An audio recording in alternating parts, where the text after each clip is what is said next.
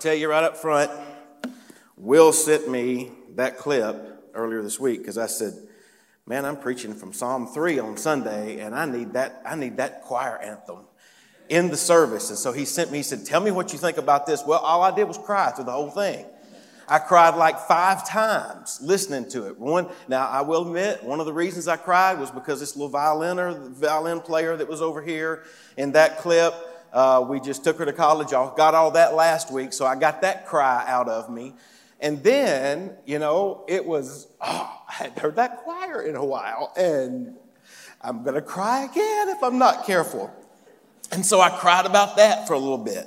And I'm going to tell you, I am very, very, very, very grateful for all of the technological abilities that we've got that allow us um, to, to transmit these services into your homes like we are this morning. But I, I'm unapologetically, I miss, I miss what we had.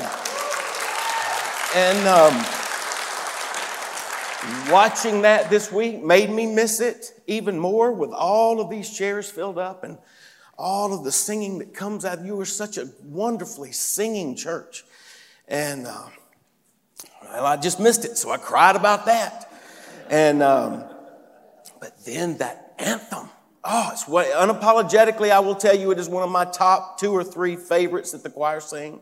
I get emotional every single time. It's those words but thou, O Lord, are a shield for me in the middle of the trouble that I go through and the difficulties that I face. You are my shield and you are the glory of my life and the defender. I can't, I've got to get through this sermon. Y'all just pray with me. You at home, go ahead and pray. This is only my first one. I got another one to do.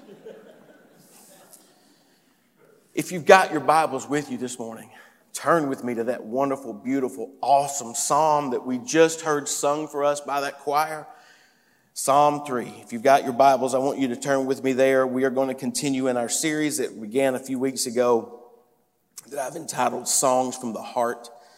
And today we're going to consider the way in which the Lord helps those who find themselves in trouble. That's what this psalm is all about. How does the Lord help those who find themselves in trouble? Now, I know all of us in this room have experienced trouble in some way, shape, or form in our lives. Some of you are in trouble right now. Some of us, we, we know what it's like to have health related trouble, to have family related trouble, work related trouble. For some of us, we've been in trouble physically. Safety, our safety's been called into question. But as we look here at Psalm 3, what I want you to zero in on with me to begin with is I want you to notice the severity of the nature of the trouble that serves as the background of this psalm because if we get it in our minds, it helps us really be able to understand this psalm even better. In most of your Bibles, you will see a superscription that introduces this psalm that reads this It is a psalm of David when he fled from Absalom, his son.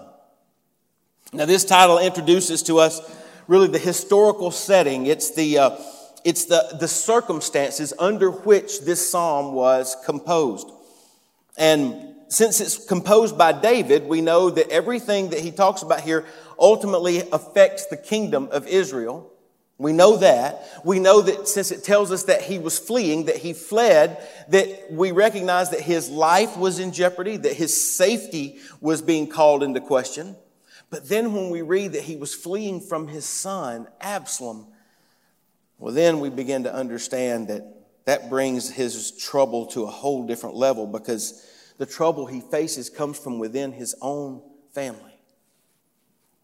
In other words, the trouble that David faces here that we read about in Psalm 3 is truly terrible. It's severe, it's heart crushing. In fact, we can cross reference what we, what we read about here in Psalm 3 with, with what was written about David uh, from the historical point of view in the book of 2 Samuel. From, from 2 Samuel 15 to 18, you can find the background to, to Psalm 3. And I would strongly encourage you to go home and take time to read that. Uh, those chapters recount how David's son Absalom attempted to overthrow him from the throne in Israel. Now, with that though, as a, as a historical setting to tell us about Psalm 3, we, we still probably want to ask though, but why does Psalm 3 fall here? Because the last two weeks we looked at Psalm 1 and Psalm 2, and we talked about how those were introductory Psalms that introduced us really to a lot of the themes, most all of the themes that we'll see as we look at these Psalms are come in verses in chapters 1 and 2. So why does Psalm 3 fall here? Well, I think it's also important to note that David was God's anointed king. We read about that all the way back in 1 Samuel 15 when the prophet Samuel came and anointed David in front of all of his brothers with the oil that represented God's divine presence and his favor with him. And all of that occurred there.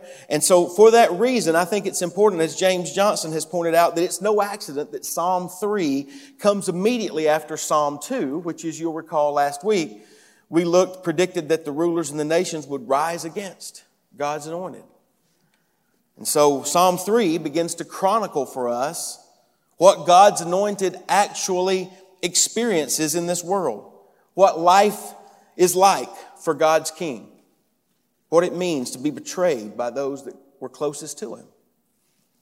And so, what I want us to do is, I want us to examine this psalm today, and I believe that as we do, just like that choir's anthem that we just we're able to listen to, I believe you'll recognize that Psalm 3 is truly a beautiful, beautiful psalm. In fact, one of the things that I would suggest is, is it's kind of like a diamond that a jeweler takes out to show you the beauty of it. A jeweler typically lays it on a, a black piece of cloth so that you can truly know just how beautiful that diamond is. Well, the diamond that is Psalm 3 is laid back against the dark, dark history of David being chased from the throne by his own son. Let's read this together. And as we do, this is the question that I want you to keep in your mind this morning. What can I understand about how the Lord helps me in my times of trouble based upon what I read about how the Lord helped David in his? With that as, an, in, as a background and as an introduction, read with me the words of Psalm 3 this morning, a psalm of David when he fled from Absalom his son. Verse 1 Lord, how they have increased who trouble me. Many are they who rise up against me. Many are they who say of me, There is no help for him in God. Selah. But you, O Lord, are a shield for me, my glory, and the one who lifts up my head. I cried to the Lord with my voice and he heard me from his holy hill. Selah. I lay down and slept. I awoke, for the Lord sustained me. I will not be afraid of ten thousands of people who have set themselves against me all around. Arise, O Lord, save me, O my God, for you have struck all my enemies on the cheekbone. You have broken the teeth of the ungodly. Salvation belongs to the Lord. Your blessing is upon your people. Selah. Brothers and sisters, this is the word of God for the people of God. Let's pray together this morning. Lord, we thank you. We thank you for the beauty of, of music. We thank you for the beauty of music that is set to deliver us the words of your text as we've been able to do this morning. We've been able to sing about your majesty and, and about the blessings that you bring to us and about the fact that, that our hope lies only in Jesus. And my prayer this morning is that you would direct our hearts specifically and directly to Him. So, Father, I pray that you help me to be able to form my words in such a way that all of us that are surrounding this text this morning that you authored, that was given to us by your Holy Spirit, that is the inspired, inerrant Word of God, that you would help us as we study it to see Jesus Christ as the answer to everything that we have going on in our lives that He's the ultimate answer to everything that we face. I pray that you would help me to do the job that you've called me to do this morning in that endeavor, and I pray this in Christ's name. Amen. You know, as I read the psalm, you probably um, noticed those three occurrences of that word Selah, which we find in the Psalms 71 times, actually. It occurs in, in, in throughout the Psalms. Scholars do not agree on what that word means or even what it's supposed to do. Um, it, it, it, certainly comes at a time of breaking. We know that the Psalms were written, ideally, just as this one was, and, and many others, for it to be sung. They were composed as, as the lyrics that would eventually be put to music and then be sung. And so the word Selah, many believe, is, is, is placed there to, to sort of serve as a break for the singers to take a, a break in their singing, maybe to allow the instrumentalists to tune their instruments. Uh, some even think about it's just a time for reflection upon the words that they've just sung. Here in, in Psalm 3, I think that fits appropriately with the text. The Selahs come at specific breakpoints that, that call for reflection, and I want us to observe them in that way. And, and I've also even added another point of reflection of my own between verses 6 and 7 uh, for us to kind of stop and think about what the, the psalmist is saying there. And, and so that's why I have listed four points in the movement of this psalm, and I've listed them for you on your outline this morning. And, and the first one that I want us to think about today is, is simply this. Notice the first point there. We are presented in verses 1 and 2 with an overwhelming crisis. We are presented with an overwhelming crisis. David begins by calling out to the Lord and saying to him how, how they have increased who trouble me. Literally, he, he says, There are many who trouble me. And then he continues, there are many who rise up against me. And then he says this, there are many who say of me, there is no help for him in God. You notice the, the repetition that, that takes place. There's the many, the many, the many. David's cry to the Lord certainly presents an overwhelming crisis. But the nature of the crisis and the opposition David faces is significant. As we mentioned in the introduction, when we go back and look at history, David was not one who was unfamiliar with being chased. He was not one who was unfamiliar with being in, in military combat. He was not one who was unfamiliar with what it was like to go to war. In fact, if you comb through the books of 1st and 2nd Samuel, you'll recognize that this was not David's first rodeo in being chased. However, the many, many, many from whom David cries out to the Lord for help for, from here in, in Psalm 3, well, these were not Philistines. These were not Ammonites. These were not Edomites. No. The attack that was David faced here, according to Psalm 3, comes from his own son, who had declared David to be his enemy. And to make matters worse, many of David's own friends and his advisors, peoples that he loved and trusted uh, in to be his confidants, they had turned against him and sided with Absalom. And based upon what we read here, there were many, many, many of them who surrounded him and hemmed him in and enclosed him in from all sides. Listen, as someone who is both, both claustrophobic, I, I fear enclosed spaces. But I am also, have been diagnosed by somebody who said, you're agoraphobic too, which means I need an exit. I need to find a way to get out of a situation if I'm in. I want you to know, as someone who's claustrophobic and agoraphobic, what David writes here freaks me out just a little bit because he is writing about being hemmed in from all sides. There are people rising up. He's got nowhere to turn. He's got nowhere to go. Every place he looks, his opposition is enclosing him and wrapping around him. As Gerald Wilson puts it, sort of like a boa constrictor wrapping around its prey. That's the way David feels. But this is what I want you to notice. It was not just the physical danger that David cries out to the Lord for help for. It was also the things that his enemies were saying about him.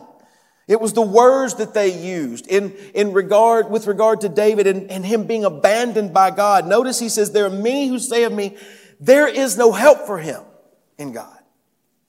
You know, if you go back and you read 2 Samuel, you'll find that after David had escaped from Jerusalem and, and he had crossed the Kidron Valley and he had climbed the Mount of Olives barefoot, by the way, and as he's going up that mountain and he's crying and he's, he, he's had dust all over his head and he's, he's heading out to escape to the wilderness to the east, he is accosted by a man named Shimei. Shimei was a Benjamite. He was a relative of, of King Saul, Israel's former king, who was now dead. And Shimei resented David, who was one of the tribe of Judah, and, and he began cursing David. He began throwing stones at him and, and, and at all the people who were with David. And, and he was undaunted and he was undeterred in his expression of disdain and, and really hatred for Israel's king. In, in fact, just listen to, listen to what he, he yells at David as recorded in 2 Samuel 16 verses 7 and 8, he yells at David, Get out, get out, you man of blood, you worthless man.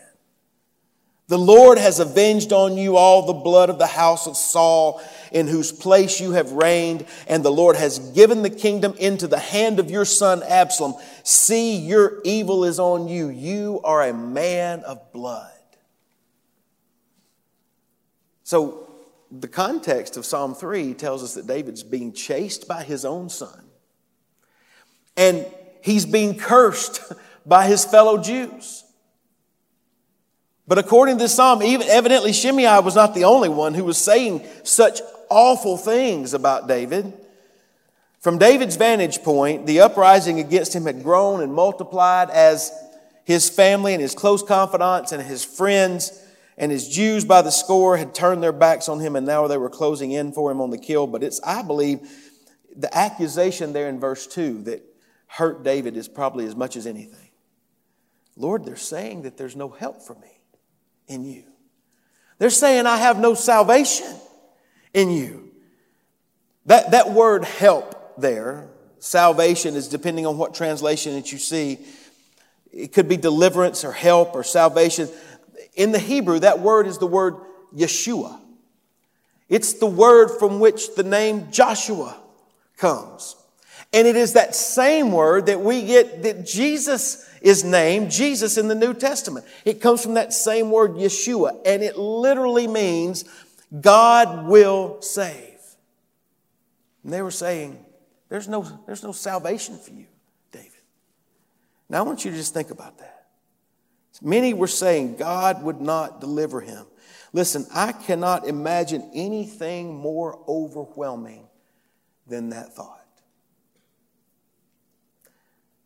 To have it said of you that you have gone too far for God to be able to save you.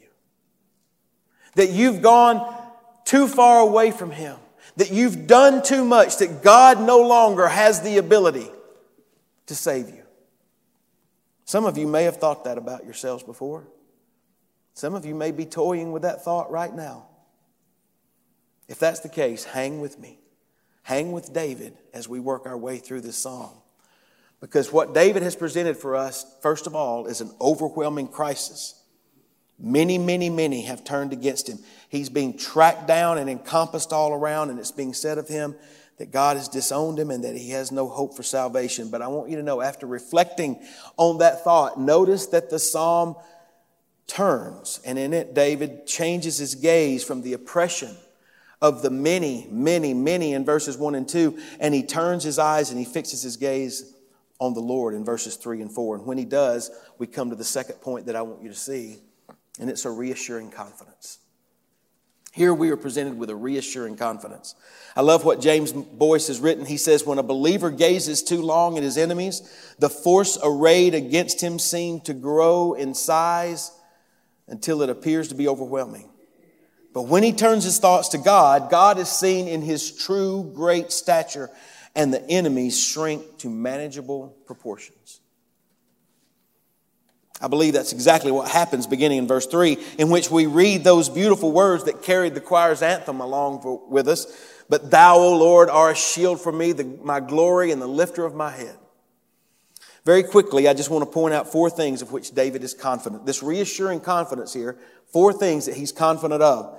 The first thing he's confident of is the Lord's protection.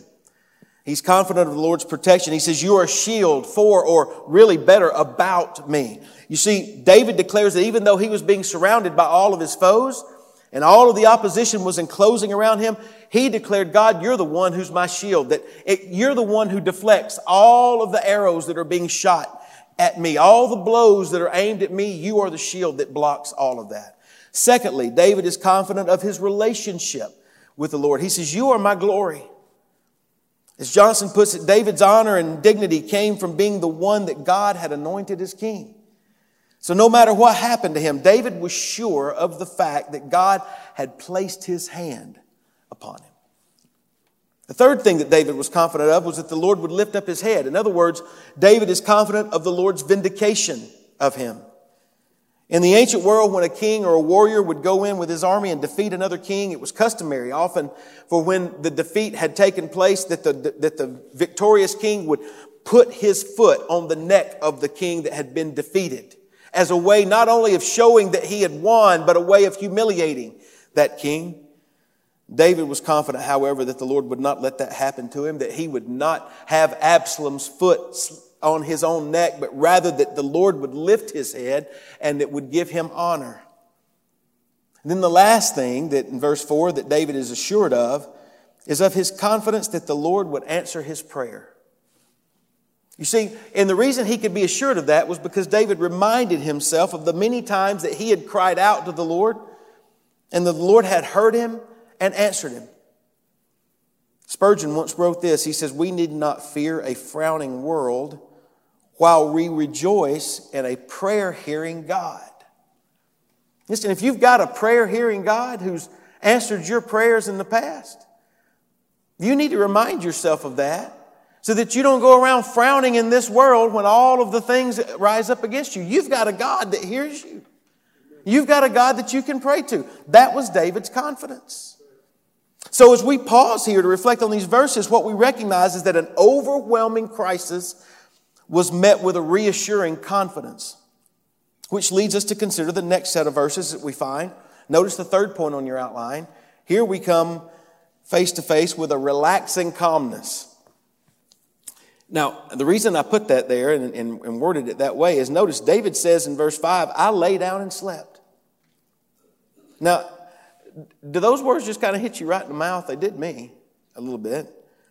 I mean, how in the world, David, did you lay, lay down and sleep in light of everything you just described in verses 1 and 2? How, how could you just, you know, your son's hunting you down?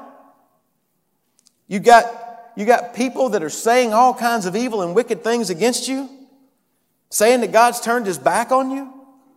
How is it that you can lay down and sleep? Well, you know, when your mind is overwhelmed with all the problems that you face, we, we deal with anxiety, and, and many people struggle at that particular point uh, with being able to sleep. When you consider, you know, all the insurmountable odds, maybe it's the diagnosis of the doctor that's called. Maybe it's the changes that are coming, the conflict that's on its way. Sometimes it's hard to sleep when, you, when your mind gets to chasing all of those different things down. Sometimes, even though we're able to go to sleep, we wake up and we can't go back to sleep because those fears and those anxieties. I, I won't ask for a show of hands, but I think most of us can identify in some way with that. That's what makes these words of verse 5 so noteworthy. And it forces us to ask how was David able to sleep in the midst of all that he was facing? Well, based upon what we just read, based upon his confidence in who the Lord is and, and in the relationship that he had with him, David could rest. He could rest knowing that, as the next line states there, that, that it was the Lord who was sustaining him.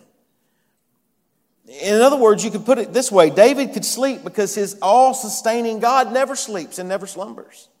So he could, he could put all of the troubles that he was facing into God's mighty hand, and then he could lay down and close his eyes knowing that God never sleeps and God could handle it. Now, I think it is worth mentioning here that, that David's sleep does not mean that, that he just folded his hands and didn't do anything. That, that's not what this means. In fact, the text of 2 Samuel 17 indicates that David didn't sleep the night that Absalom chased after him. Instead, he left under the cover of darkness and he crossed the Jordan River. Absalom's pursuit of David called for decisive action, and David responded accordingly. And you and I would be wise to consider that fact as well. Nevertheless, in the course of Absalom's rebellion against his father, David was nevertheless able to sleep. And he could relax because of his confidence in the Lord. But also notice that the calmness that David displays there in verse 6. He says, I will not be afraid of ten thousands of people who have set themselves against me all around. Now, literal, from, from a literary point of view, you realize that the ten thousands there in verse 6 are related back to the many, many, many of verses 1 and 2. And so in verses 1 and 2, David is expressing his, his fear, his anxiety over being chased and hemmed in. But now here, as we get to verse 6, we realize that he's abandoned his fear and now he presents calmness. He's no longer overwhelmed by the odds that are against him because he is confident in the God who always has and always will sustain him. And I would say, even though there's no Selah there at the end of verse 6, I think it's appropriate to just pause and reflect on the fact that an overwhelming crisis was met by a reassuring confidence that led to a relaxing calmness. And that leads us to the last point that I want you to note. The fourth point simply is this it leads to a trusting conviction. There's a trusting conviction that we read about in the last two verses. In verse 7, David calls for the Lord to arise and to save him. Many have noted the similarity between what David exclaims here in verse 7 with what Moses prayed in Numbers chapter 10, verse 35. There he, he prayed, Arise, O Lord, and let your enemies be scattered, and let those who hate you flee before you. Now, Moses prayed that prayer as that God would, would kind of move all of the enemies of Israel away from him. And, and as the, the, the Israel broke camp, the Ark of the Covenant went out in front of them, and the Ark of the Covenant represented God's presence with his nation, the nation of Israel. Well, here, David is also calling for the Lord to rise up and do the same because David knew that God, he was God's anointed and that, the Lord's presence rested with him. And even though many had risen to strike him down, David prays that the Lord would do the opposite, that he would strike his enemies down. And even though the skeptics had already concluded that God would not save David, David prays out, Nevertheless, save me, oh my God, asking the Lord to deliver him and to prove his adversaries wrong. And furthermore, even though Absalom would no doubt have humiliated his father had he captured him, here David recognizes that in his defense, God would humiliate all who rose up against him they would be struck on the jaw and their teeth would be broken. And really, the metaphor that, that David is praying for there is that, look, there, there may be a lion that's out on the prowl, but if his teeth have been knocked out, you've got no reason to fear him. And God will be the one who will take care of doing that. So when David prays this, understand he's praying for, for deliverance and, and his trust is in the Lord to protect him and to save him, which is exactly what he says there in verse 8. He said, Salvation belongs to the Lord. Your blessing is upon your people. David's conviction was that the Lord would be the one to bring deliverance. He would be the one whom others had said would have, had abandoned David. Nevertheless, he would be the one who would actually deliver David from the trouble that he was in. And David was very confident of that. And don't miss this too. The very last line is that David recognizes that even though the victory belongs to the Lord, he is praying for the people. He is praying for those under his rule, many of whom had turned against him, and nevertheless, he wants what is best for them. And so he asks for God's blessing to return to the people, that peace might reign throughout the land, even though there were those who had opposed him and rejected him among that many. So, with the final Selah and, and call to reflect, we do so recognizing that in this psalm, we have observed an overwhelming crisis that was met with a reassuring confidence that led to a relaxing calmness and then the possession of a trusting conviction. And it is the reflection upon that truth that leads me to my sermon in a sentence this morning, which is this.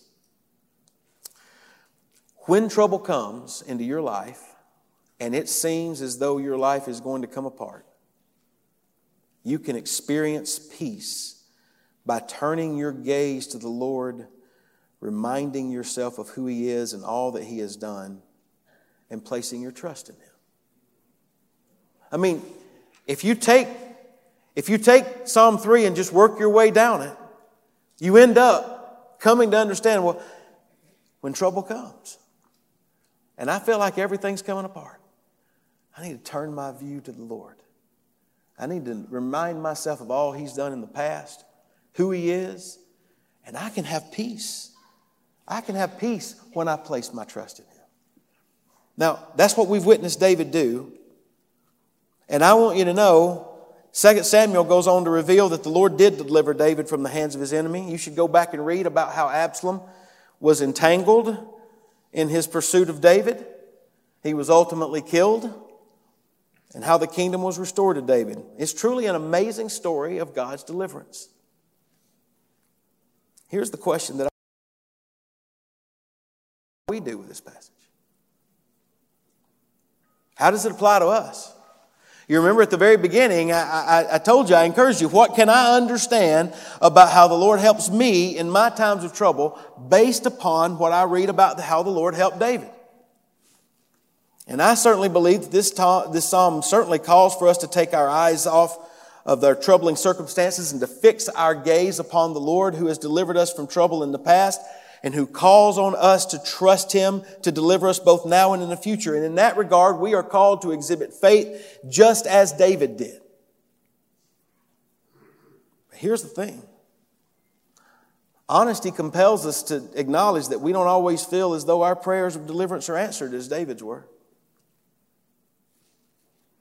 David was physically rescued from the threat of danger and certain death at the hands of his son Absalom.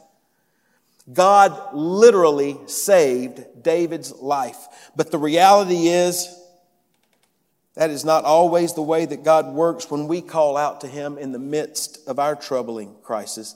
Listen, I have joined with many of you who are in this room as we lifted our voices collectively together, prayed for God's help, prayed for His rescue, prayed for God to, to remove the disease that was claiming a person's life, and together we stood by that gravesite as we buried that individual. I have been there when parents have prayed earnestly with tears, weeping for their wayward child to come back home and to be reunited with the family and for there to be reconciliation. I have been there when one spouse prayed for another spouse to come to faith in Christ and for there to be reconciliation in that marriage. And then I have watched that marriage continue to dissolve even to the point of divorce. I've heard the cries of those who have been mistreated and who have had false accusations hurled against them and have suffered injustice, even though they pled to God for intervention. So, what do we say to those situations? How do we understand the message of Psalm 3 in light of those circumstances? Do we conclude, as the many of Psalm 2, verse, Psalm 3, verse 2 did, that there are those for whom there is no help for them in God? Surely not. Surely not. So then, how do we reconcile these things? How are we supposed to understand David's rescue from the hands of Absalom in light of the fact that God does not always deliver us from the troubles that we face? Well, I would simply make the case that what we see occur here in David's life ultimately points us to the greater king, to David's greater son, the Lord Jesus. You see, what David experienced at the hands of his son Absalom and others who turned on him really foreshadowed what would happen to the Lord Jesus when he came. The opening passage of John's gospel reminds us that Jesus came to his own, but his own did not receive him. Like David, Jesus knew what it meant to be rejected by his own people. He knew what it was like to be ridiculed and shunned. And if that weren't bad enough, Jesus was pursued and he was dogged by the religious leaders who desired to put him to death. And the scriptures reveal that when they were finally successful in that endeavor, that just as David's foes taunted him by saying that there was no help for him in God, Jesus himself, when he hung on the cross, had those who mocked him. According to Matthew's gospel, chapter 27, the chief priests also mocking with the scribes and elders said, he saved others himself, he cannot save. If he is the king of Israel, then let him come down from the cross and we will believe him. He trusted in God. Let him deliver him now if he will have him. In effect, the leaders were saying of Jesus, there is no help for him in God. And here's, and I want you to know, there is a sense. There is a sense in which that is true. Because on the night before that Jesus was crucified, he prayed there in the Garden of Gethsemane, Father, if it be possible, let this cup pass from me. But the cup did not pass from him. In fact, Jesus drained every last drop of the cup of God the Father's divine wrath against sin. And on the cross, he cried out, My God, my God, why have you forsaken me? And it's right here. brothers and sisters, that I want you to know we come face to face with the gospel. And it's the reason why you and I can have hope regardless of the trouble that comes into our lives. Because you see, as Tim Keller has written, Jesus was forsaken by God so that we would never have to be. His death means no death for us. His resurrection means our resurrection. And as Romans 6 verse 5 puts it, for if we have been united together in the likeness of his death, certainly we also shall be united with him in the likeness of his resurrection. And here's why all of that is so incredibly important. You see, the fact is that in this life, God may not always save you from shame and death the way that he saved David. But the gospel promises that he will save you ultimately and eternally through the shame and the death that Jesus Christ suffered in your place. He may not always save you from your troubles, but he will save you through your troubles because of Jesus. The Yeshua, the help, the deliverance, the salvation that David looked for in God has come once and for all in our Yeshua, our Savior, Jesus Christ, in whom we have the promise that all who look to him in faith will be saved. Brothers and sisters, therein lies the essence of the same hope and the same confidence that David had. It is a hope that gave him peace of mind in the midst of trouble, a hope that allowed him to say unequivocally, Salvation belongs to the Lord. And that same hope is available to us today through faith in the Lord Jesus Christ. And it is my, my prayer that each and every one of you will place your faith firmly in Him because trouble is going to come. And there are going to be times when you feel like your life is absolutely coming apart.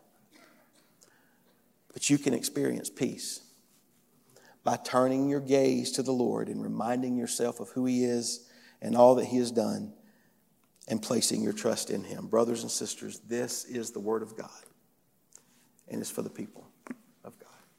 Let's pray. Our Heavenly Father, we do thank you for your goodness and your, your love and your mercy to us. And we thank you for the fact that we know, based upon what we study in this Word, that you are unchanging, you are always the same. We can always depend on you. There is no shadow of turning with you. And because that is the case, we know that no matter what we go through in our lives and our circumstances and the situations that we go through, which constantly change, we have a sure hope for whom we can rest. And just as David was confident of the salvation that he had in you, we too can be confident of the salvation that we have in Jesus Christ. Because, Lord, we know that there are times when, when our faith takes a huge hit, when our body is, is, is racked with pain, when our emotions are thrown into a, a complete state of disarray, when our finances seem to just completely throw everything out the window, Lord, there are times when we just come to the end of ourselves. And at those moments, we need to be reminded that you are our strength and you are our help and you are our hope. Father, my prayer is, is that by your Holy Spirit, you would bring peace to the hearts that may be troubled here this morning. That there who have placed their faith and confidence in you would be reminded of, of that salvation that you bring and that deliverance and that help that you are. That they can trust in you regardless of their circumstances because they know that you have ultimately saved them. But Lord, if there's someone who's listening to my voice this morning and there's someone maybe who is in this room today who has never placed their faith and trust in you, then I don't, I don't ask that you bring them that peace. I pray, God, that you might bring them to you through the, through the, the turmoil and the, the struggle that they're going through right now, that they would come to hear that you are their only hope. And that, Father, that they would turn to you in faith and in confidence and trust, and that they would place their faith in you, maybe for the very, very first time. So, my prayer is that you would draw those who are lost to you for saving faith, and that you would remind those of us who are saved of our, of our confidence in you. This is my prayer, and I pray it in Christ's name. Amen.